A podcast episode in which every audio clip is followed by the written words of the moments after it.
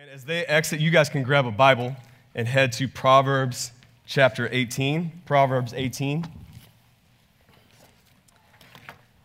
We are continuing in this series in the book of Proverbs, which is all about wisdom. And today we're talking about wisdom and words. This is something Proverbs addresses throughout. I tried to go through and just count all the times that wisdom and our speech and our words is mentioned in the book of Proverbs. I counted around 110, and I'm sure there were more. I didn't count that well, right? There's a lot of verses in the book of Proverbs that talk about our wisdom and our words. So it's really important. It's also important because we all like to talk, right? NPR recently referenced a study that said this the average person speaks about 16,000 words a day. That's 5.8 million words a year. Right? That varies a little bit, but that's 5.8 million words a year. Like we all speak a lot, we use words all the time, and listen, they affect us. And sometimes it gets messy. Like my little baby, a week old, Tanavi, she can't speak right now. So it's just a kind of a one way relationship. I can tell her whatever I want, right? And all she can do is just, eh, eh. you know, and, and it's cute and great, but once she starts to talk, it's going to get a little bit more complicated, right? Once she grows up, it's going to get a little bit more complicated, right? Because words and relationships, when those two mesh, sometimes it gets complicated. Sometimes it gets messy. And you've seen this in your own life. You've seen with friendships. Sometimes words can end a friendship. Like sometimes words can bring two friends together. Words, we, we get up in front of people when we celebrate marriage and we make vows. We say words to commit to one another. Like words are powerful. They impact you as a mother, they impact you as a child, they impact you as friends, they impact us as a church family. Words impact us greatly. And so we want to ask what does it look like to have wise words. So look with me at the text. Proverbs 18 will start in verse 4. It says this The words of a man's mouth are deep waters, the fountain of wisdom is a bubbling brook. It is not good to be partial to the wicked or to deprive the righteous of justice. A fool's lips walk into a fight, and his mouth invites a beating. A fool's mouth is his ruin, and his lips are a snare to his soul. The words of a whisperer are like delicious morsels. They go down into the inner parts of the body. Death and life are in the power of the tongue, and those who love it will eat its fruits. Listen, words can be profound. That's the first thing we see. Words can be profound. Look at verse 4. They're like deep waters, capable of deep and rich meaning. Words can be profound. I mean, just think about the lines that you know from movies, right? Last of the Mohicans one of my favorite movies, right? The guy standing under a waterfall and he says, No matter what occurs, I will find you. Right? We remember that because it sticks with us because words are profound. Right? The movie Braveheart is full of these, right? Not every man or every man dies. Not every man really lives. I love you. Always have. Right? freedom. It's, it's full of words that are profound, and we watch those movies and we say, yeah. Like, and we start to picture ourselves saying those words, right? But the reality is, most of us, we won't be under a waterfall saying a profound statement to save someone's life. Like maybe some of you. I saw you this morning, a twinkle in your eye. Maybe some of you that's coming, but for most of us, it's gonna be in the daily like it's to be the daily words in our interactions with our family, with our friendships, in our church. It's to be the daily words, and they can be profound too, especially in the right context. Like this is our third child. I remember having our first child vividly. And I remember we went in to find out the gender for that one. And we went in, and the ultrasound technician is showing us the little baby on the screen, and she just came out and said it. Right? She said, It's a girl. Those three words changed my life forever. And even in that moment, I began to think through her whole life that was before me like prom, training bra, boys, and I'm just paralyzed thinking through her whole life flashed before my eyes, my little baby girl, her whole life. And my wife is, is grabbing my wrist and she's waiting for my response to, it's a girl. And she's like, Are you okay? And I just said, I don't know, I think I need to work out more. like, maybe I need to hit the weights. And of course, my wife talked me down. She said, You know, that's far down the road. Like, this is a long road. We have multiple steps before we get there. And we just had our third child. She's a girl. And so we get to go down that long road again. But listen, those three words, it's a girl, profound. And you know this in your life that words can be profound. Maybe somebody said something to you when you were in grade school and you remember it today because it impacted you greatly. Maybe somebody said something to wound you and you walk with that today, that it affects your identity and security in life. Words can be profound. That's the first thing we see. The second thing we see, verses 6 and 7, look at those verses. That words have consequences. They can hurt us physically, right? We can get a beating. They can hurt us spiritually. They can be a snare to the soul. That words have consequences. A football player on my favorite team, kind of ashamed about this, but he recently tweeted out a joke about 9 11. Um, and he got a lot of flack for it, right? And he was kind of shocked for some reason that he got a lot of flack for that and was just like retweeting people who were defending him and was saying like well you didn't understand the context. Listen it's twitter. There is no context just fyi so it's that's the whole point of twitter right? And but he got a lot of flack and he was surprised. And i think he felt bad. He apologized for that. But listen his words still have left an imprint right? There's consequences to our words, and it's easy to look at those outrageous one liners by celebrities, by politicians, by broadcasters, and criticize them. But how many times do we speak words to win in a conversation for our own selfish desire or to wound someone else? In our daily life, as we just go about life, 16,000 words a day, how many times do we win and wound with our words and they affect people. I'm so glad we're going through this series. As we thought about the next series to go through as a church, Proverbs just kept coming to mind because I think we need wisdom and I need wisdom. And so as I've read through this book, it's convicting.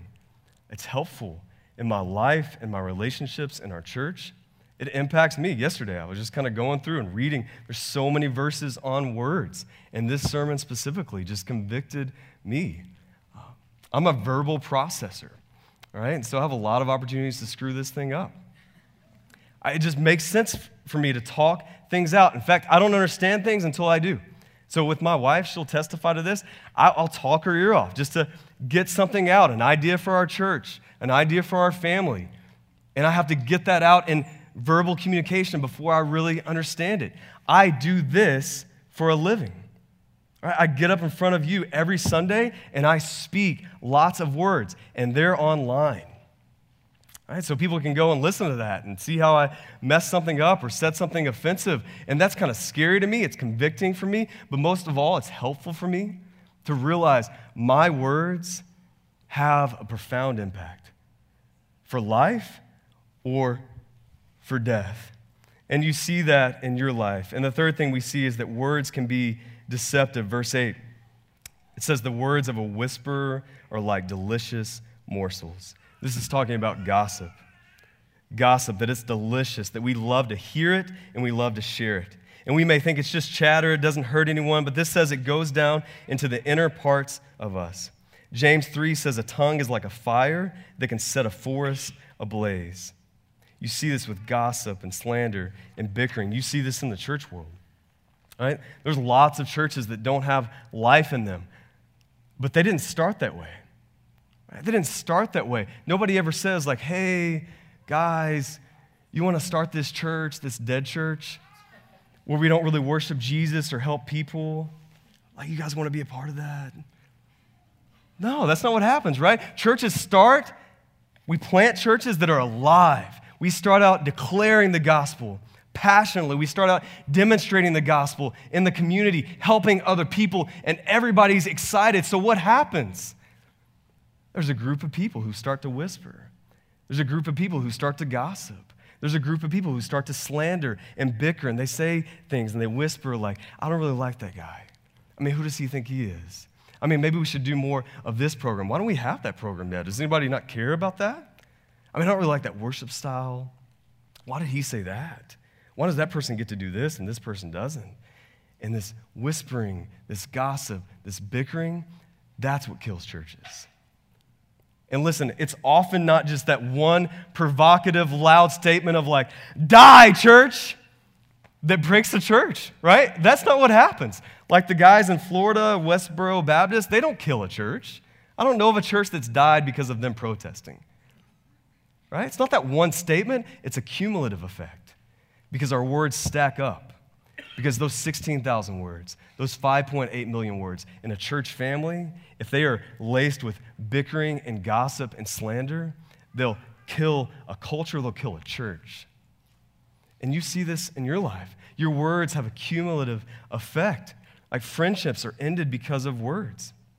Families are divided and distant because of words. Wars start because of words. Verse 21 says they can bring life or death. They're more powerful than you think. And maybe you think that's an exaggeration, that's Proverbs, that's poetry, that's wisdom literature. It is. But literally, words can bring life or death, right? We see wars start, people die because of words back and forth.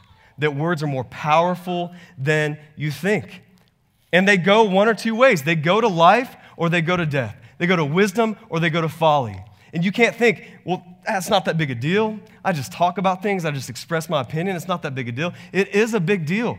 Your words either go to life or they go to death. They go to wisdom or folly. There's a path that your words are going down. You're stacking things up as you talk to your friends, as you talk to your spouse, as you talk to your kids, as you talk to one another in here. That you're stacking things up, and that's either going to produce life or it's going to produce, produce death. So, what are you producing with your words? You need to ask yourself and be honest. Assess your words. That can be convicting, but that can be helpful to assess are my words speaking life or death? I think all of us here today would say we want our words to speak life, right? We want our words to speak wisdom. And so, what does that look like? We talk about the, uh, the skill of words. We talked about at the beginning of the series that in the Old Testament, the word for wisdom is also used to describe skill, like in the arts or in craftsmanship. And so we want to ask if words are so powerful, what is it like to speak them skillfully? Like, what is it like to say the right message at the right moment with the right motive? And that's what we see. I pulled out a lot of verses on this, and we'll go through some of them. But in summary, what you see is that wise words are the right message at the right motive, moment with the right motive. I'll put it this way if my wife asks me to take out the trash and I respond with, I love you. Now, is that true? Absolutely. Is that a good message? Is that the right message to tell my wife I love her? Absolutely. I should tell her more, right? But when she asked me to take out the trash, what's the wise word in that moment? What was that? You say yes, ma'am? Okay. yeah, yes, right? The simple word of yes. You asked me to take out the trash. Yes. That's the wise word. That's the right message in that moment. And it's not just, yes, I guess. You know, like I'm physically hurting to take out the trash. That's not the right motive. It's, it's saying, yes, I'm on it. I got that. Because the right message with the, at the right moment with the right motive makes a big difference, not just taking out the trash, but in all of our relationships. And we see the right message in Proverbs is truth. Proverbs 24, 26 says this Whoever gives an honest answer kisses the lips. Proverbs 12, the opposite, says lying lips are an abomination to the Lord. Truth, a good friend tells the truth. They point out you got something right here. You got something in your teeth. You need to, you need to take care of that, right? They speak truth because what does that do? Why is truth so important? You might say, well, the Bible says to speak truth. That's true, but truth is so important that we speak that right message because if we don't, we'll never address reality. Like maybe it's something in our nose that we need to get out that's reality. Maybe it's something bigger in our life. Maybe it's something in our career. We're just going down a path, a career that's not right for us. Our motives are only to make money. We need some people to come alongside us and give us some truth and say, Man, I see you chasing money and success. There's nothing wrong with that by itself, but it seems to become an idol in your life. We need people to speak that in our life so that we can assess that. Is that reality in my life? How do I need to address that in my life? That's why I ask my wife, Do I look fat? Because if she won't tell me, who will? Right? And she's so nice. She said, No, baby, you look great. And I'm like, No, I need you to tell me because I need to hit the gym. I need to go for a run. I need to address reality and respond to it. And that's what truth does. And so we want to have the right message. That right message is truth. You've seen this in your life. Somebody's spoken a hard truth in your life, and maybe at the time you responded with, Whoa, man. I mean, who do you think you are? Maybe at the time you maybe you didn't say that, but you just walked away like, that was kind of harsh. But if it was somebody who loved you, who spoke truth in your life, the right message, later on, and you addressed that and you said, you know what, that is true. I have been speaking harshly to other people, and I need to work on that. Or that is true. I seem to be solely focused on my job, and it's in, a, in an unhealthy way. People speak that truth in your life, and long term, over the course of your life, it makes you better. It helps you see progress, and you take steps to correct that in your life. So we need truth. And some of you are really excited right now because you're thinking of all the different people that you need to speak truth bombs to. Like you got that truth bullet and you're just ready to shoot it the minute you get out of this room. Maybe you're writing down names. Like, that person's dumb. That person annoys me. This person talks too much. Listen, it's not just the right message and truth, it's doing it in the right way right? It's doing it tenderly. And that's what we see in Proverbs. Proverbs chapter 15 says, A gentle answer turns away wrath, but a harsh word stirs up anger. That you want to speak truth, but you want to do so in a tender way. We see this with Jesus, that he came full of grace and truth, that we want to speak the truth in love. So if you need to confront someone with a hard truth, like you share your heart. And you do it with a com- confrontation sandwich. Right? You do it with the Oreo, right? Like you, that first layer, you say, hey man, I love you, I'm for you, I care about you. And then you bring the little inner layer. And you say, but I'm concerned about this in your life. Like, I love you, I care about you, but I'm concerned about this. I see this. I see you going down a path toward destruction, and I don't want you to go there. And you begin to bring that hard truth. And then you finish off the Oreo with the last layer. And you say, How can I help? How can I pray for you? How can I bring other people alongside you to pray for you?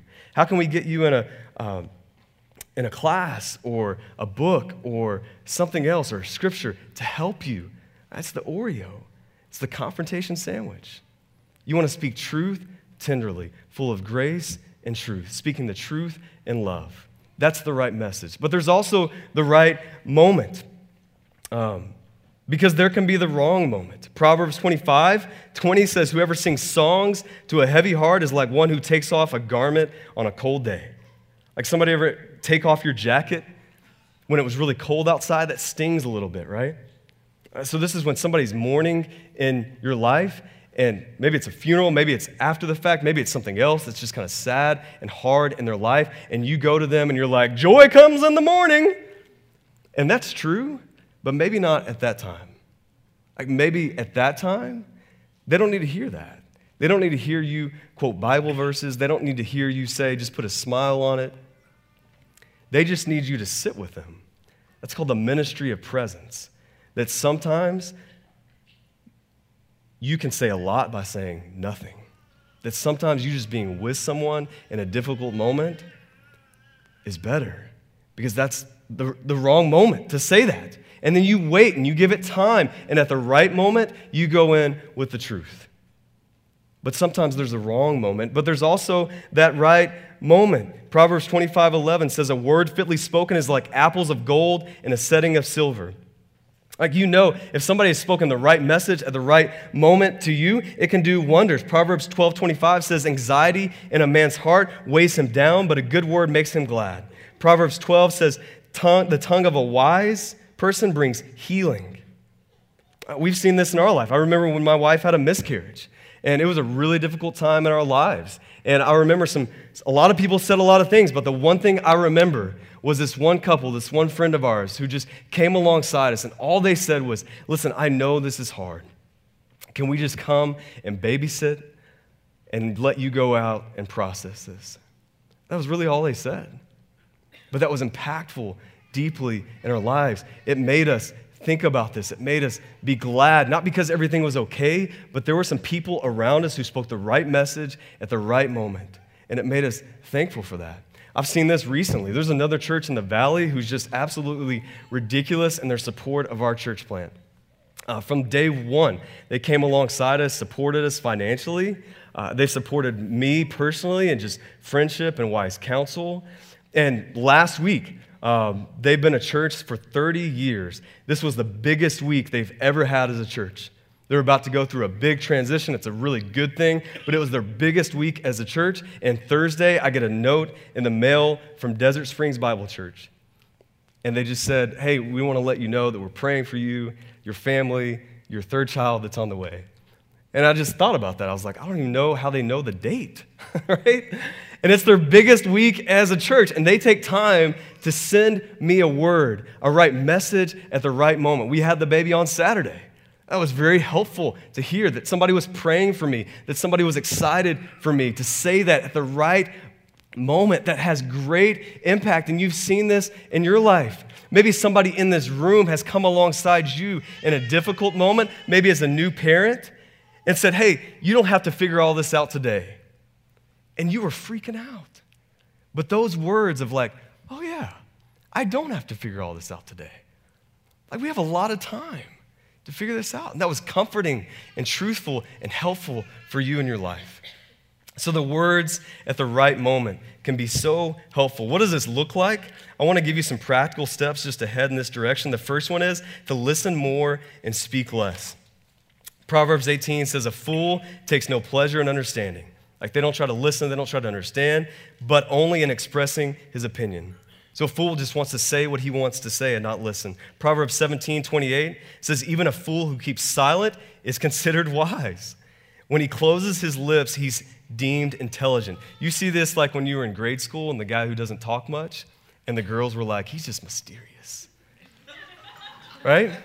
So even if you don't have wise words to say, you can appear wise by just not saying anything. And people will think you're mysterious. Words can have power, and when we speak a lot of them, because we're sinful, a lot of times it's folly. And so, as you look at the cumulative passage in Proverbs, you see we should listen more. Like, listening is an art.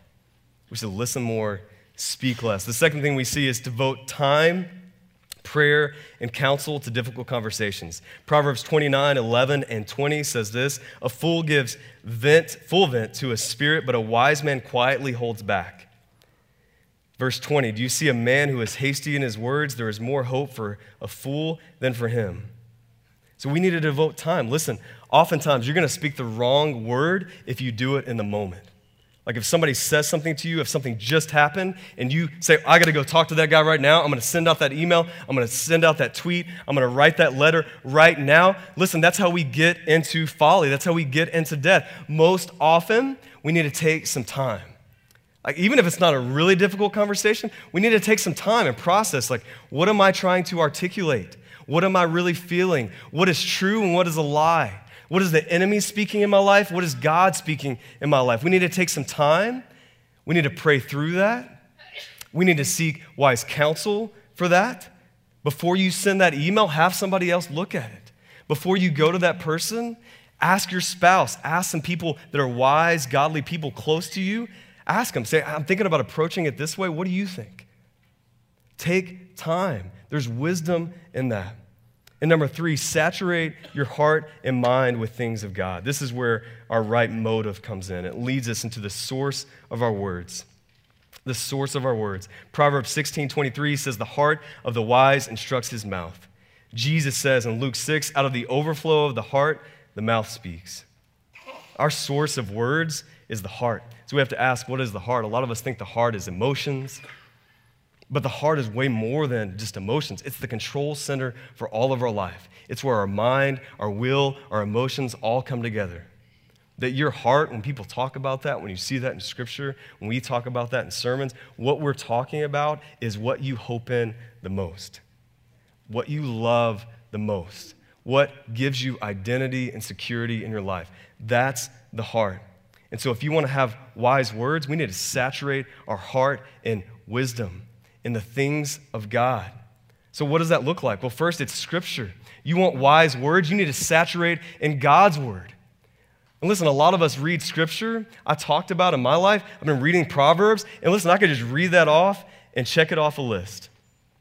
Or I can read it, meditate on it, memorize it, allow it to penetrate the depths of my heart, allow it to read me, allow myself to put on a lens of what God sees and not just read it and say, oh, I read scripture for the day, I'm good, but read it and think, how does that impact my friendships? How does that impact my marriage? How does that impact my family? How does that impact this new little baby? How does this impact my life? You don't just read it for other people, you read it for yourself. How does it convict you? How is it helpful for you? Do you read scripture? Do you saturate your words with God's word? Do you read it and internalize it and allow it to penetrate your heart and your mind? Or do you just go through and check it off a list? Man, our source of words, our heart, it needs to be impacted by the Word of God. And as that begins to happen, you'll notice in your life that those wise words begin to flow out of you because you voice what you value. You voice what you value. You think about that? If you all you do is invest in sports, guilty, right here. All you do is invest in sports, that's all you're going to talk about.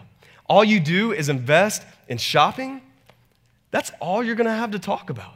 All you do is invest in Facebook. That's all you're going to have to talk about is gossip. You see this person. You see, oh, you see that picture? That's all you're going to have to talk about. What you value, you're going to voice. And so, as you saturate in God's word, that's going to begin to flow out of you. And so, when you're in that difficult conversation, you might not lash out. Maybe you'll speak that truth in a tender way because God's word is saturated in your heart and begins to flow because you voice what you value. So, what do you, what do you value in your life? What are you investing in in your life? We need to invest into scripture. And the second thing is we need to have people that we run with that are wise and godly. Proverbs 13 says, Whoever walks with the wise becomes wise. So maybe you're here this morning and you think, I agree that words shouldn't speak death, but mine do. If you're honest, if you look at your life, you look and say, I just don't, I'm not a great communicator. I'm not eloquent. I kind of spout off. I'm just loud. That's just the way I am. You need to get some people around you who know how to speak truth in a tender way, who know how to have the right message at the right moment with the right motive. And you need to ask them, hey, can you help me with my speech? This is tearing me apart. This is tearing my family apart. This is tearing my job, my friendships. I need your help. I'm not sure where to turn. You need to run with some wise, godly people who live this out. Listen, some of you are around people, and your inner core of people, they're fools. And they speak folly into your life. And that's all that you see. And you're thinking, well, yeah, but Tim, I know Jesus. I'm trying to help them. Like, I want to be missional. I want them to know Jesus. And listen, you need to do that. You absolutely need to do that. We need to be integrated into the culture, not separate from it. So I'm not telling you to leave those friends, but maybe those friends who are foolish, who all they do is speak death, maybe they don't need to be your inner core of friends. Like maybe you need to find a different core. And you still spend time with them, but that's not your source of life. That's not how you learn to communicate, to speak words. Right? You have some other people for that who fill you up. So when you go to those people, it doesn't bring you down the same way. So you need some wise, godly people to run with. So who are you running with? Who is that in your life? Who are your friends? Who are uh, the family that you spend time with? Who do you give an ear to? Who do you watch speak? Who do you learn from? You need to be learning from somebody. We speak a lot of words. We need to learn. We need help. We need wise counsel. So, the second thing is we need to run with wise, godly people. The third thing, the most important thing, is we need to get more of Jesus. Ultimately, this is where it comes from. This is our source of life. This is how we saturate our heart with God things as we speak to others. Because the more you fix your eyes on Jesus, the more your words will reflect Jesus. Listen, Jesus is our example for words. You read the Gospels, you see Jesus' conversations, he never wastes a word, right? He tells them stories, he's tactful, he's impactful. Like he speaks hard truth, he doesn't lie, he doesn't try to make people happy, He speaks hard truth in a tender way that meets people where they are. You see that in the Gospels. He talks to the sinner, he talks to the saint, he talks to the skeptic. And he drops truth in each one of those people's lives in the exact way it needs to happen. So we need to read the Gospels and get to know how did Jesus talk? How did Jesus interact with people with his words? He is our example. But listen, Jesus isn't just our example. Like, this is awesome. In John 1, it says, The Word became flesh that Jesus shows us what God is like. Like he is the Word himself. That's why God uses that language in Scripture. Jesus isn't just our example for words, he is the Word himself. And so we can see his life, we can see how he carries himself, we can get more of him as a person. The third thing we see is that Jesus is the all encompassing Word, that he's the Alpha and the Omega. What does that mean? Jesus is the entire dictionary. Jesus, Jesus is the first letter to the last letter. That he encompasses everything. That you want to know what it means to speak wisely, you only need one source. His name is Jesus Christ. He's the Alpha and the Omega. And then we see that Jesus is the final word. Hebrews 1 says that God spoke many times and in many ways, but in these last days, he has spoken through his Son. Jesus has the last word over sin, over death, over the grave. He has the last word over all the words that you have spoken to wound, to win, that Jesus has the last word. That he lived the life that you could never live, that he died the death in your place for all of your words, and that he rose again in victory over them, conquering them, redeeming them, restoring them. Some of you are convicted today about your words. You're thinking, man, I've screwed this thing up. I've said some things that have wronged people. I've said some things that have wronged my spouse. I haven't said some things that I should have said. I haven't spoken the truth tenderly. I've put on a smiley face. I've deceived people. Some of you are thinking, man, I've gotten wrapped up in gossip. Like it didn't seem like gossip at the time. It seemed like just the right thing. It seemed like, well, we're just talking, we're just sharing our opinions. But if you're honest, if you look into the depths of your heart, if you look at your motives, you think, man, I've screwed this thing up. I'm wrapped up in gossip and lies. Maybe that's you today. Maybe you're convicted of just the daily things in your life that are stacking up, and they're not speaking life, they're speaking death. They're not speaking wisdom, they're speaking folly. Listen, if that's you, Scripture says, Proverbs says, you need to turn, right? I gave you some practical tips. I hope that's helpful for you, but that's not where you start. Like, you don't start with words to others, you start with honest words to Jesus. You're asking, where do I start this morning? I've screwed this thing up. You start with honest words to Jesus. Like, you don't just try to do these better things, and maybe your good words will outweigh your bad words. That's not Christianity. That's not what I'm preaching today. That's not what Scripture says. That's not what Jesus is calling you to. Jesus is calling you to say before Him, honestly, to use your words and say, Jesus, I am a fool. I am a scoffer. I am a gossip. I am a slanderer. And I need you, the wisdom of God, to transform my heart and then transform my words. Turn to Him. Give your life to Him. If you don't know Him, you can't have wise words.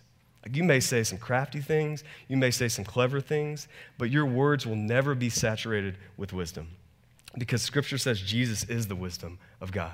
You need to get more of him. Let me pray.